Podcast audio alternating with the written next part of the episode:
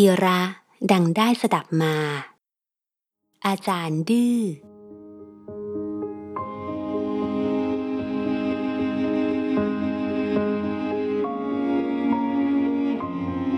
พรามในเมืองพาราณสีคนหนึ่ง เป็นผู้รู้มนวิเศษชื่อว่าเวทพะ อันว่ามนนั้นสามารถบันดาลหาฝนเพชรนินจินดาให้ตกลงมาได้ พราหมณ์นั้นจึงมีฐานะสบาย ตอนหลังมีผู้มาขอสมัครเป็นสิทธิ์เรียนมนต์นั้นด้วย ซึ่งพราหมณ์ก็สอนให้ด้วยความเอ็นดู และรับอยู่ในสำนักด้วยกัน เหมือนเป็นพ่อลูกกัน วันหนึ่ง พราหมณ์กับสิทธิ์จำเป็นต้องเดินทางไปยังแคว้นอื่น ซึ่งอยู่ห่างไกล จึงเตรียมสเสบียงไปพร้อมสับแล้วออกเดินทางกัน เมื่อเข้าไปในดงกลางทาง ถูกพวกโจรกลุ่มใหญ่กลุ่มหนึ่งจับตัวได้ พวกโจรได้ปล่อยสิทธิ์ไป โดยสั่งให้ไปหาทรัพย์จำนวนหนึ่งมาไถ่ตัวอาจารย์ ก่อนจากกัน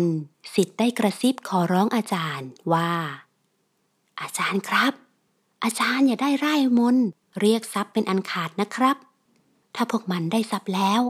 จะฆ่าอาจารย์เสีย หรือไม่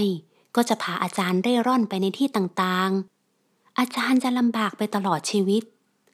รอจนกว่าผมจะกลับมา พร้อมกับเงินทองที่อยู่ที่บ้าน เมื่อไถ่ตัวได้แล้ว เราค่อยกลับพร้อมกันนะครับอาจารย์ อาจารย์ฟังแล้วก็นิ่งอยู่ พอตกกลางคืน พวกโจรก็มัดมือมัดเท้าอาจารย์อย่างแน่นหนา แล้วปล่อยให้นอนกลิ้งเหมือนหมูอยู่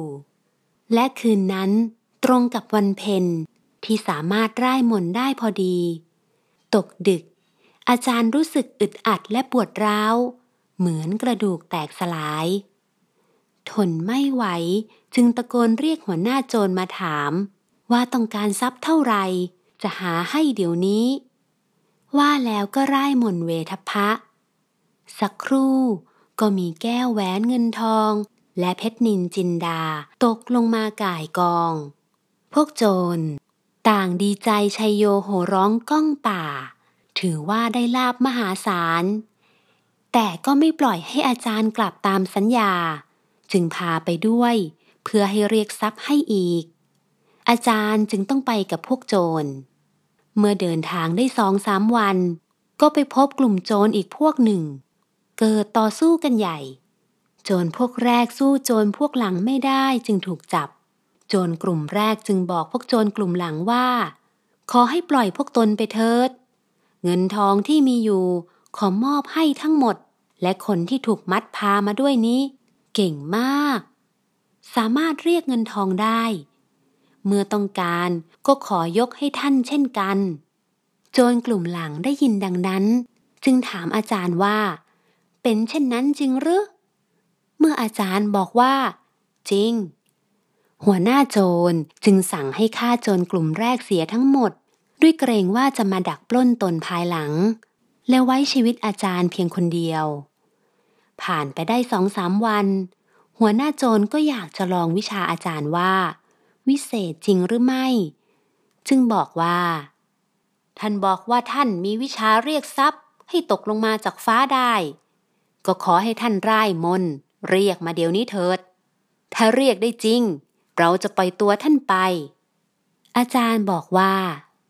วันนี้เรียกไม่ได้หรอกท่าน มนเนี้ยเรียกได้ปีละครั้งเท่านั้น และต้องเป็นวันเพ็ญเดือนนี้ด้วย เมื่อไม่กี่วันมานี้ก็เรียกมาแล้ว ต้องรอถึงปีหน้าถึงจะเรียกได้ หัวหน้าโจรคิดว่าอาจารย์โกหก เพื่อต้องการถ่วงเวลา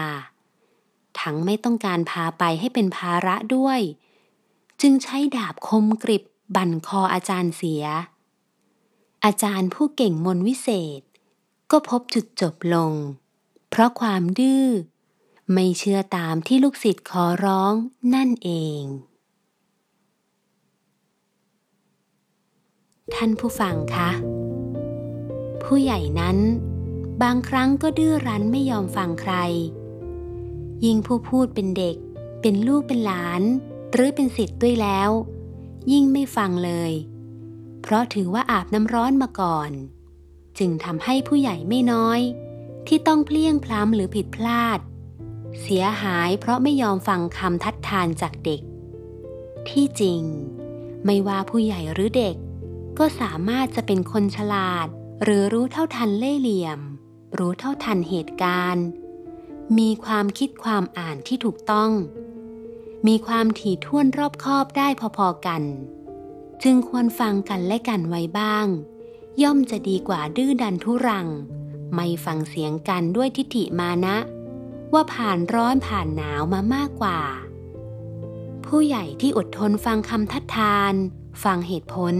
และฟังรายละเอียดจากเด็กที่ฉลาด คิดเป็น และว่องไวได้ นับเป็นผู้ใหญ่ที่ฉลาด และย่อมได้รับความเคารพนับถือ ได้รับความเกรงใจ และได้รับความร่วมมือจากเด็กอย่างเต็มที่ ทั้งจะเบาแรงเบาสมองลงได้มาก เพราะได้คนมาช่วยคิดช่วยทำแล้ว เพียงตามดูอยู่ห่างๆก็พอแล้ว